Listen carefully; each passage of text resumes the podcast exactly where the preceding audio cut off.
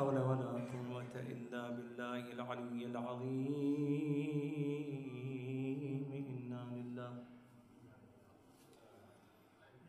وإنا إليه راجعون. وأفوض أمري وحالي إلى الله. إن الله بصير بالعباد. صلى الله عليك يا سيدي ويا مولاي يا رسول الله. صلى الله عليك وعلى أهل بيتك المعصومين المظلومين المشردين عن الأهل والأوطان. لعن الله الظالمين لكم. من الأولين والآخرين من الآن إلى قيام يوم الدين. السلام عليك يا أبا عبد الله. السلام عليك يا ابن رسول الله وابن أمير المؤمنين وابن سيد الوصيين وابن فاطمة الزهراء سيدتي وسيدة نساء العالمين. روحي. وأرواح العالمين ومن في الوجود لك الفداء. وأقل الفدا يا قتيل العدا ومسلوب العمامة والردى يا سيد الشهداء. ما خاب من تمسك بكم. أمن والله من لجأ والتجأ إليكم. يا ليتنا ثم يا ليتنا كنا معكم سادتي فنفوز والله فوزا عظيما ذاك المنى لو أن ذلك يحصل. يا غريب يا مظلوم.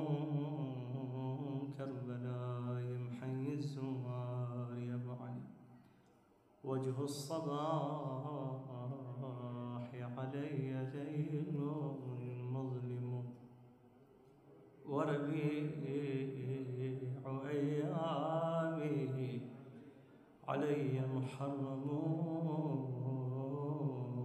والليل يشهد لي بأني ساهر إن طاب للناس الرقاد فهوموا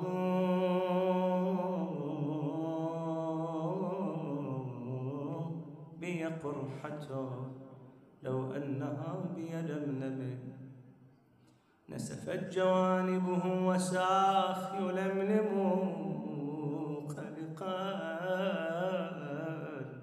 تقلبني الهموم بمضجعي ويغور فكري في الزمان ويتهم ما خلت أن الدار من عاداتي تروى الكلاب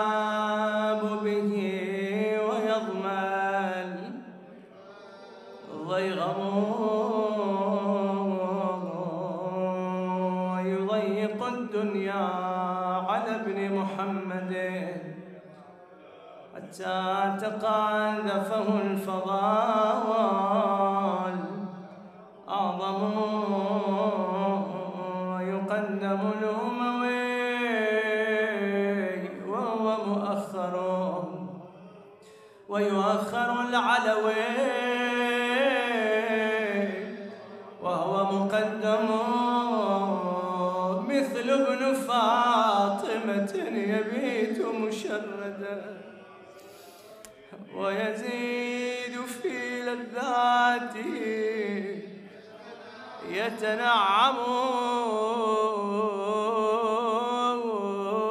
يرقى منابر أحمد متأمرا.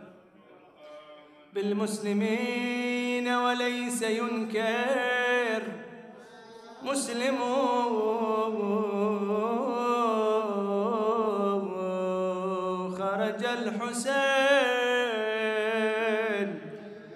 المدينة خائفا كخروج موسى خائفا يتكتم قوض ضعون من المدينة وسافر حسين.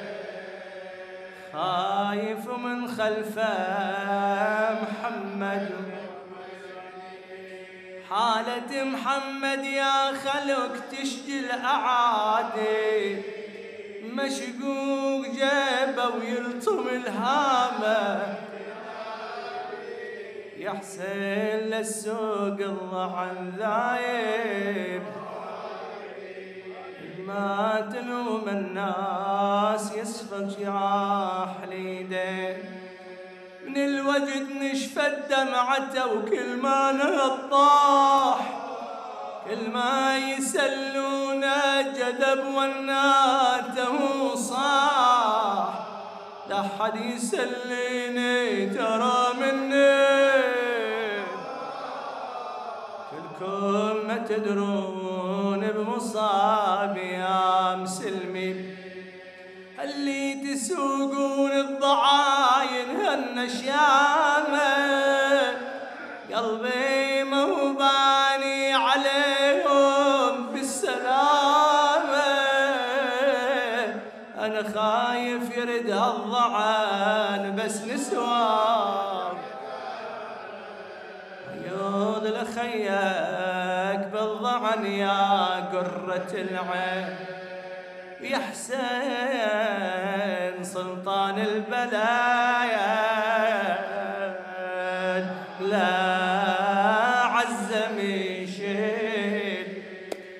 تطلع الناس الشيعة. وتسرد وانت يا سلطان المدينة طالع الليل. يا حسين وياكم اخذوني يا ضي العين. إلا تتنومس بنصرك يا أبو سكنان وأنا نصيب الحزن ومقاس المصاب. لي الفخر وصيت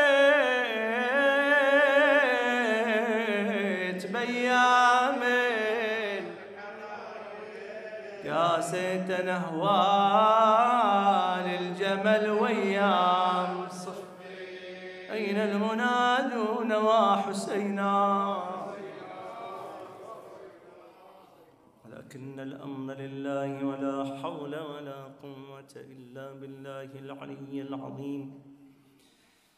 وسيعلم الذين ظلموا أي منقلب ينقلبون. والعاقبة للمتقين. ولا عدوان إلا على الظالمين وعلى ظالم آل بيت محمد وعليه. لعنة الله والملائكة والناس أجمعين. قال سيدنا ومولانا وإمامنا الحسين صلوات الله وسلامه عليه.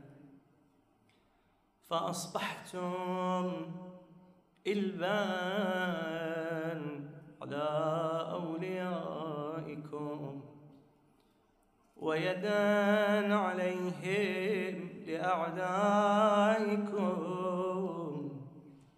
بغير عدل أفشوه فيكم ولا أمل أصبح لكم فيهم إلا الحرام من الدنيا أنالوكم وخسيس عيش طمعتم فيه من غير حدث فينا ولا رأي تفيل لنا.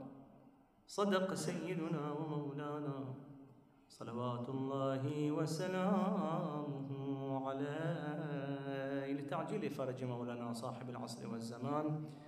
وقبول الأعمال وغفران الذنوب قضاء الحوائج ارفعوا أصواتكم بالصلاة على محمد وآل محمد.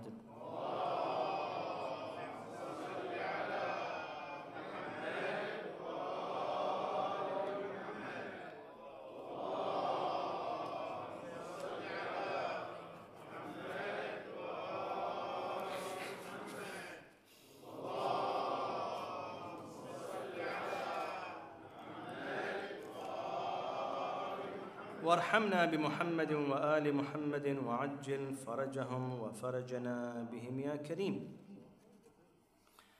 كمقدمة بين فينة وأخرى يذكر لنا التاريخ أن هناك من الأشخاص من يخرج ويدعي أنه مصلح يطالب بالإصلاح. سواء كان الإصلاح هذا اجتماعي ديني إلى غير ذلك. ونلاحظ في أن للمصلحين أولا إما أن يكون لهم مريدون يكون له أتباع أو يكون لهم معارضون. هذا أولا. خاصية الثانية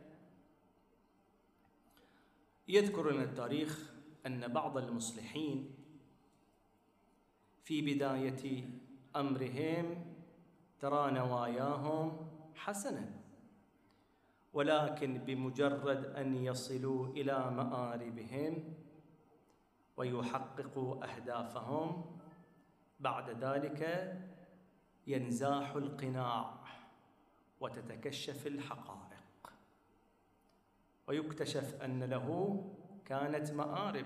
ليس هدفه الإصلاح. هدفه المال هدفه الوجاهة المنصب إلى غير ذلك. بعد هذه المقدمة نأتي إلى كلام لسيد الشهداء إمامنا الحسين مقطوعة رائعة وكل كلماته رائعة. كان هذا الكلام يخاطب به جيش عمر بن سعد. ومن خلال هذه الكلمات التي صدرت بها صدر المجلس يتضح لنا أيها الأحبة أربعة مقاييس للحركة الإصلاحية.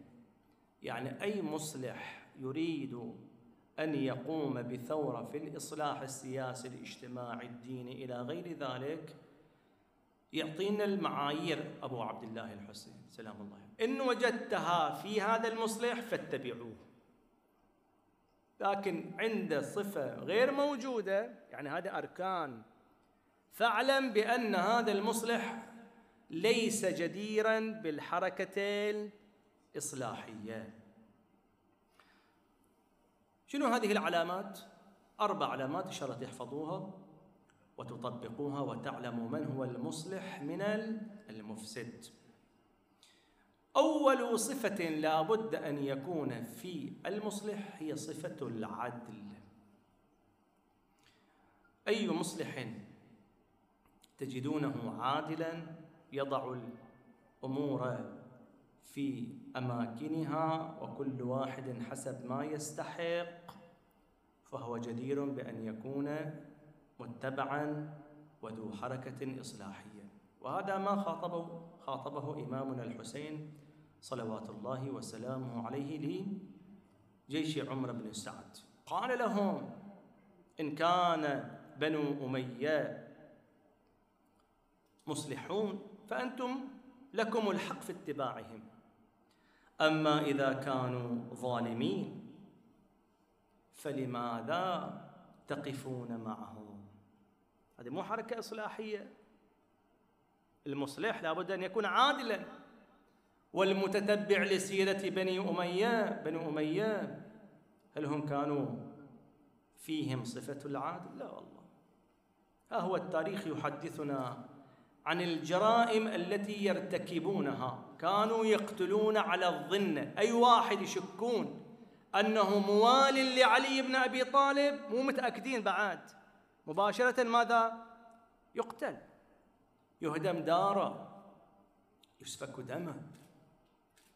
حادثة من الحوادث أنهم اتبعوا مواليا لعلي بن أبي طالب وهو عمرو بن الحمق الخزاعي رضوان الله تعالى عليه. هذا مجرد أنهم عرفوا أنه من الموالين لعلي لم يواليهم. قاموا بسجن امرأته ولاحقوه حتى وجدوه.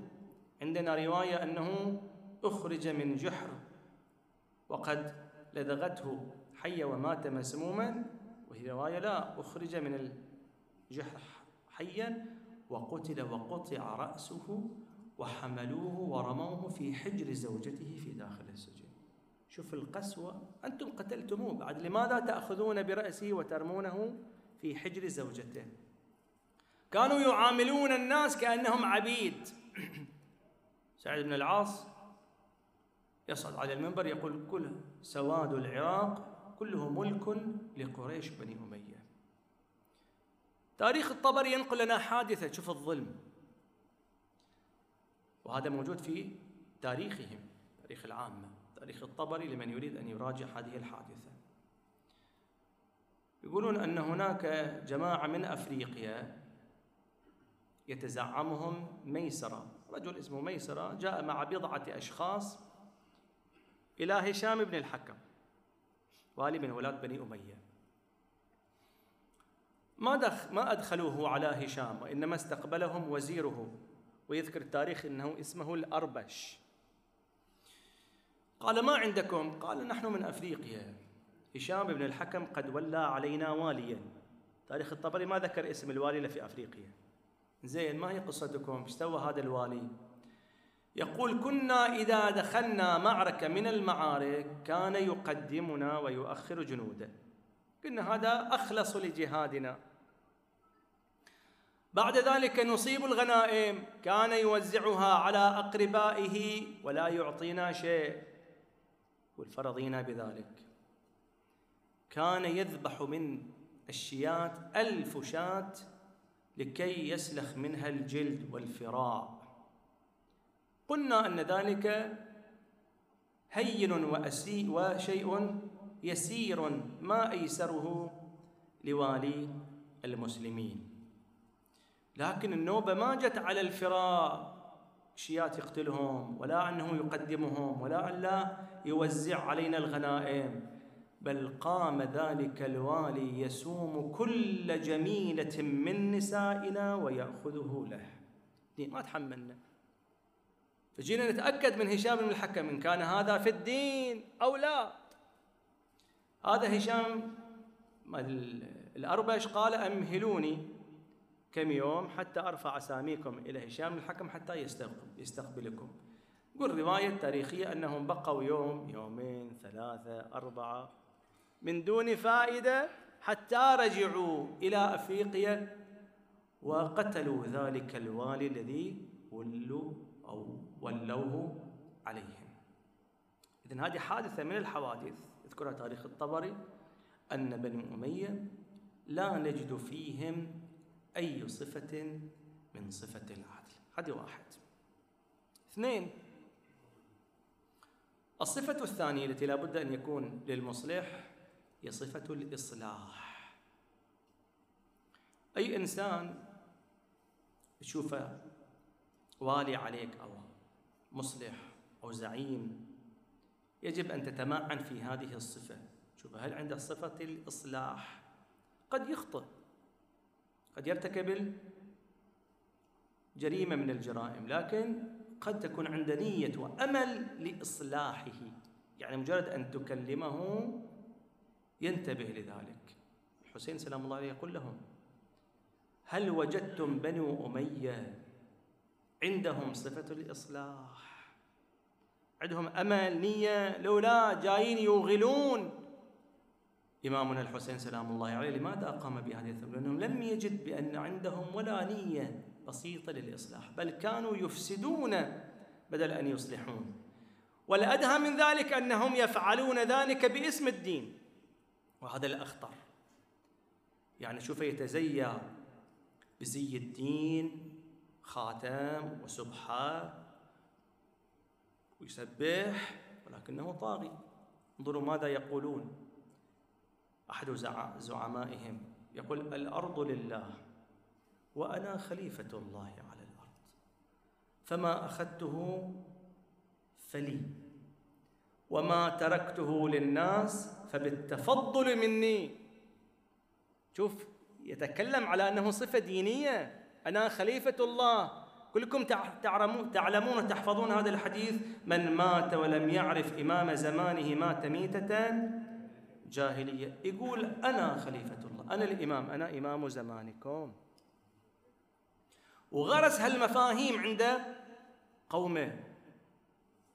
بحيث أنهم حتى خلفاء حتى علماءهم وفقهاهم حينما سألوهم كيف سمحتم له بهدم الكعبة؟ شوف المغالطة في المفاهيم. ماذا قالوا؟ شوف يبررون لهم. قالوا تزاحمت عندنا الطاعة والحرمة. يا نطيع أو نعظم حرمة الكعبة. فقدمنا الطاعة على الحرمة. شوف إلى هذه الدرجة. بحيث أنه مسلم بن عقيل لما أدخل على عدو الله بن زياد إيش قال له؟ قال له يا شاق يا عاق عصيت أمر المسلمين وخرجت على إمامك. يقول هذا إمامك. يتكلمون كانوا باسم الدين. يعني ليست عندهم صفة واحدة من صفة الإصلاح. شوف حتى الشمر لعنة الله عليه. يقول سمعه أحد يقول يعقب عقب الصلاة يصلي اللهم إنك شريف تحب الشرف وأنا شريف فاغفر لي. قال وبعد الذي فعلت تطلب العفو من الله سبحانه وتعالى؟ إيش قال؟ شوف المغالطة في المفاهيم. قال إنا أطعنا قادتنا وأمراءنا. فإننا لو لم نفعل ذلك لكنا شر من هذه الحمر. حمر يعني الدواب. لو ما أطعناهم لكنا أخس من البهيمة. إذن هذه الصفة الثانية صفة الإصلاح. صفة الثالثة المصداقية. لا بد للمصلح أن يكون صادقا عند مصداقية في تعامله وهذا ما ميز به سيد الشهداء سلام الله عليه. لما ننظر إلى حركته لم يمن أحد من أصحابه. ما قال لهم أنتم لكم مناصب وراح أعطيكم أموال وراح تحصلون على كذا وكذا. لا. عند مصداقية الإمام الحسن سلام أنتم مصيركم إلى شنو؟ إلى القتل وإلى الشهادة. مصيركم إلى الموت. كان واضحا. كان فيه صفة الصدق والمصداقية. بحيث أنه لما نأتي إليه نجده يضع خده على خد علي الأكبر وتارة يضعه يضع خده على وجه من؟ جون. واحد من أنصار الإمام الحسين. ما عنده فرق بين هذا وهذا. شوف اللي ما عنده مصداقية. شوف بأنه يمن الناس.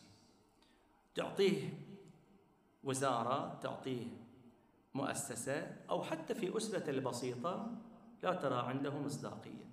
شو متخلخل. لكن الذي عنده مصداقية لا يصلح. وهذا ما يريد الله سبحانه وتعالى أن يكتشفه عند القوم بنو إسرائيل جاءوا إلى موسى عليه السلام. قال قالوا له يا موسى ادع الله أن يخلصنا من فرعون. قال لهم نبي الله موسى؟ قال عسى ربكم أن يهلك عدوكم. بس لا قال ويستخلفكم في الأرض. فقط يستخلفكم هني. فينظر كيف تعملون. يريد يشوفكم عملكم شلون عندكم مصداقية أو لا. هذه الصفة الثالثة. صفة الرابعة والأخيرة الصوابية. عدل الصفة الأولى العدل الإصلاح المصداقية الصوابية. يعني شنو الصوابية؟ قد تجد إنسان لا نية نية خير. مصلح حقيقي. لكن يستخدم أسلوب خاطئ للوصول إلى الغاية. عنده أهم شيء الوصول ويش الغاية. الغاية يقول تبرر الوسائل هذا أمر خاطئ. لينين أحد زعماء الاشتراكيين قام بثورة وادعى الإصلاح تعرفون كم مات في ثورته من الفقراء؟ خمسة ملايين. وعدد ليس بالسهل الجوع والفقر. قالوا له إن الفقراء يموتون في الشارع. قال لا مهم لذلك. المهم أن أصل إلى ويش إلى غايتي هذا أمر خاطئ. ولذلك شوفوا حبيب النجار حينما حدد شرطين أساسيين لمن عنده الصوابية. وجاء من أقصى المدينة هذا حبيب رجل يسعى قال يا قوم اتبعوا المرسلين شرطين. اتبعوا من لا يسألكم أجرا هذا الشرط الأول. والثاني وهم مهتدون. هذا عندهم هداية. لماذا لا تتبعوهم؟ إذن أربع صفات وضحها إمامنا الحسين سلام الله. فأصبحتم إلبا على أوليائكم. يعني وش إلبا يعني مجتمعين. أنتم يا جيش عمرو بن سعد. ويدا عليهم لأعدائكم. بغير عدل أفشوه فيكم العدل. اثنين ولا أمل. هذه الصلاح. عندهم أمل بذلة خير ولا أمل. أصبح لكم فيهم. إلا الحرام من الدنيا أنالوكم وخسيس عيش طمعتم فيه. ثم يقول من غير حدث فينا. شفتون أنه ما عندنا مصداقية غير حدث. لو عندنا مصداقية كنت مصداقا يا أبا عبد الله.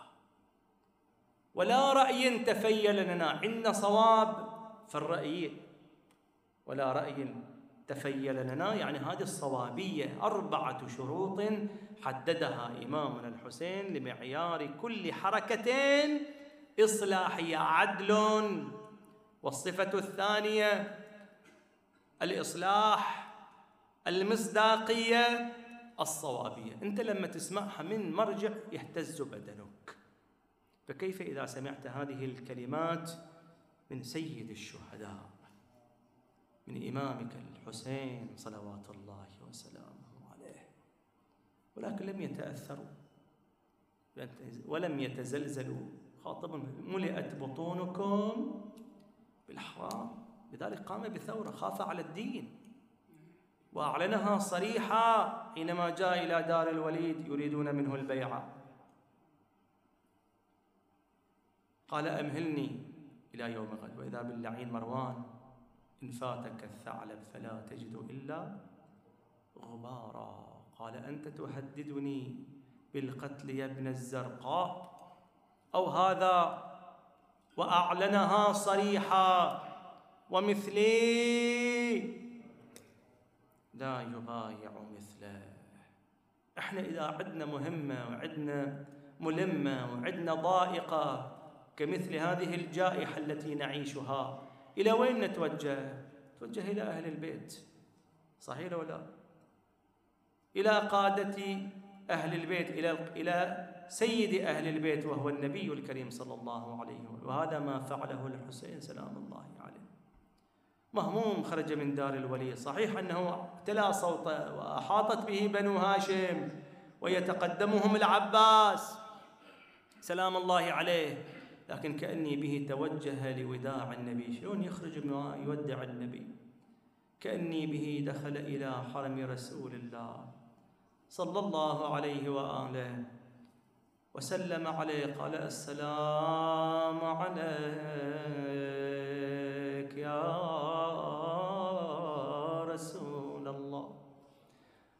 أنا الحسين بن علي فرخك وابن فرختك. وصرت كالذي خلفتني أمتك. فاشهد عليهم يا رسول الله أنهم ضيعوني وخذلوني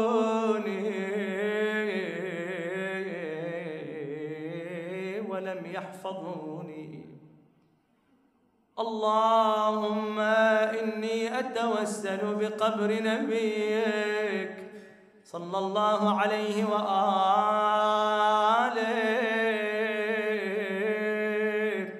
وقد علمت ما نزل بي من الأمر.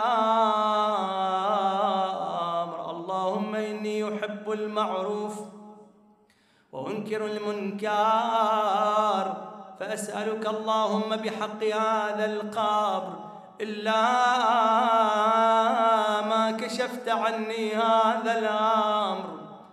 واختر لي ما فيه رضوان ولرسولك صلى الله عليه وآله رضا. كأني بالحسين هومت عينا رأى جده في كتيبة من الملائكة. فتحباعا ضم الحسين إلى الصدر قال بني حسين حبيبي يا حسين. كأني بك أراك مرملا بدمائك. في أرض كربلاء وأنت عطشان لا تسقى. وظمآن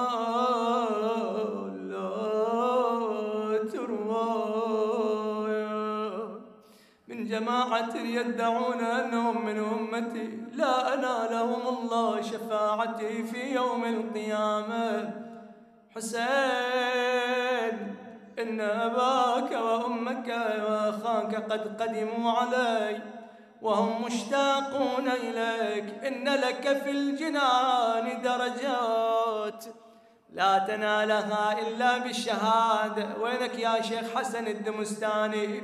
لست أنسى طريدا عن جوار المصطفى. لا إذن بالقبة النوراء يشكو. قائلا يا جد رسم الصبر من قلبي عفا. ببلاء انقضى الظاه وهل من كبر صبت الدنيا علينا حاصبا من شرها لم نذق فيها هنيا بلغة من برها. ها أنا مطرود رجس فاجر في برها. تاركا بالرغم مني دار ساكن وحسينا وحسينا وحسينا جد صفو العيش من بعدك بالأكدار شيب وأشاب الهم راسي قبل أبان المشيب فعلى من داخل القلب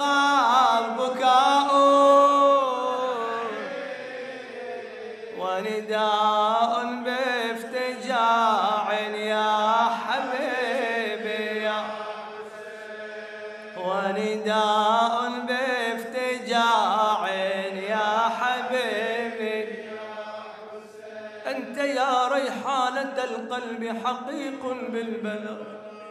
إنما الدنيا أعدت لبلاء النبل. لكن الماضي قليل في الذي قد أقبل.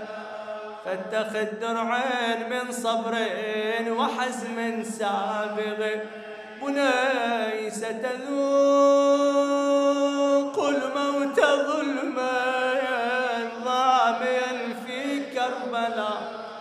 وستبقى في ثراها عافرا منجدلا وكأني بليم الأص صح ونادي وحسينا. هذا لا يقرأ إلا في يوم عاشوراء. وكأني بالأيام من بناتي تستغ سغبا تستعطف القوم وقد عز المغيث. قد برا أجسامهن الضارب والسير الحثيث. بينها السجاد في الأصفاد مغلول اليد. يا حسين سافر واتركه. ديارك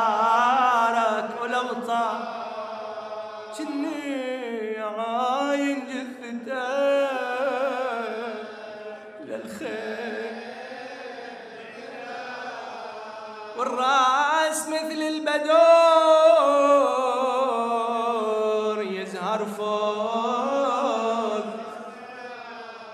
تلتفت زينب تشوف أقبال هيلو. تنجي عقلي بذبحك شيعة من النار. ذبح شبانك ذبح الأطفال الصغار وصير لأجلك كربلاء مقصدين من عالم الذار هالأمر مكتوب في اللوح يا حسين سافر بالحرام يروي النساء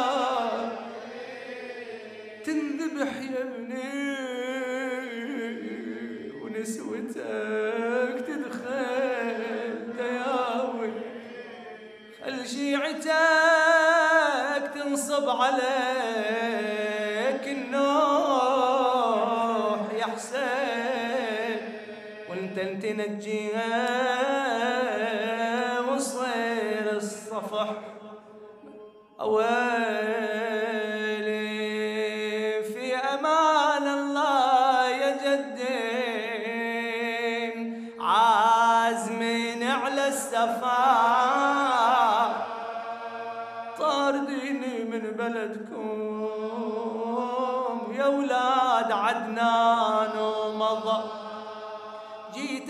عنك يا جدي بالعجل قبل الرحيل. ظن بيمشي يا جدي وبرتحل خايف بليل. وهالسفر كن أشوفه سفر مشوم وطويل. عالرجع للي ضلعها بصاير الباب انكسر قام من على قبر جده وين توجه الحسين يا حبيبي توجه إلى صاحبة ذلك القبر المخفي. كلنا مشتاقون أن نقف عنده. ننادي يا فاطمة يا زهراء صاح قعدي يا بتولة. فرخش للوداع ضاع النبي يمشي يا يما. وبرتحل خايف الساعة أويل أويل مدري يا واللي يجيني بكربلاء وقت الإنزاع. ظنتي ما حد يجيني. إلا الشمور. أويلي وهلت دموع ولصاق فوق القبر صدره يبكي وينادي في أمان الله. مكسور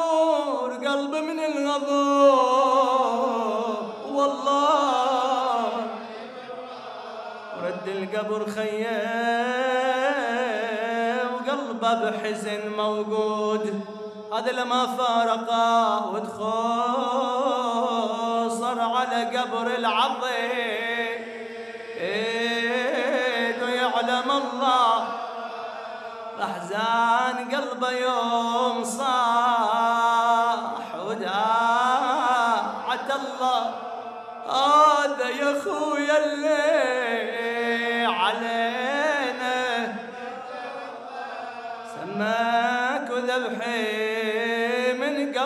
قبل تكوين الوجود وانت قضيت اللي عليك من المنية. وعالجت غصتنا وظل الليل. قبر أكبر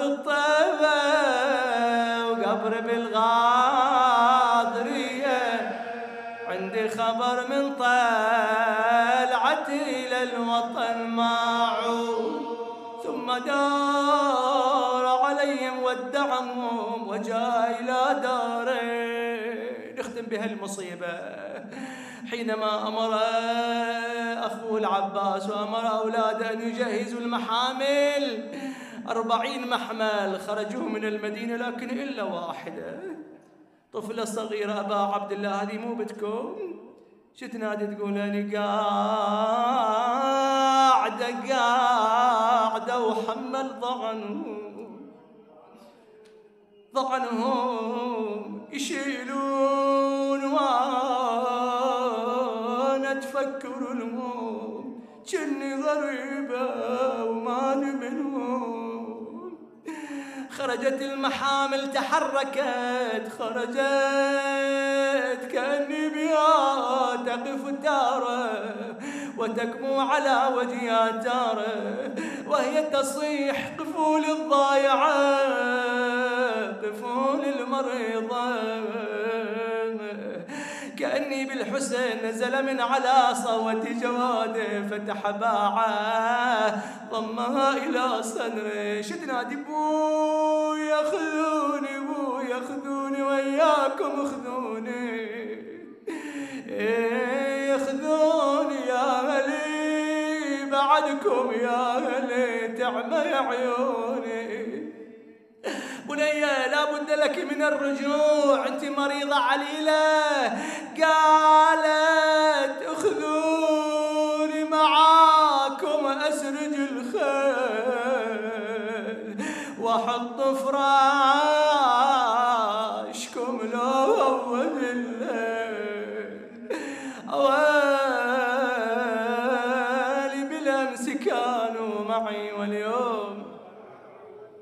رحلوا خلفوا في سويد القلب. نيرانا نذر علي لئن عادوا وإن رجعوا لأزرعن طريق الطف. ريحانا يا الله نقسم عليك بأحب الخلق لديك بالحسين الوجيه وجده وأبي وأمه وأخي والتسعة المعصومين بني فرج عنا يا الله. قبل أعمالنا اغفر ذنوبنا كفر عن سيئاتنا لا تخرجنا من هذه الدنيا حتى ترضى عنا. اغفر لنا ولوالدينا وارحمهما كما ربياني صغيرا. زيما بالإحسان إحسانا وبالسيئات عفوا وغفرانا. جماعة المؤسسين والحاضرين فضل في أنفسهم من ينود من بارك في أعمالهم وأرزاقهم اقض اللهم حوائجهم يسر أمورهم. وإلى أرواح موتاكم وموتى المؤمنين والمؤمنات والعلماء والشهداء وخدم أبي عبد الله الحسين. نودي للجميع ثواب الفاتحة مع الصلوات.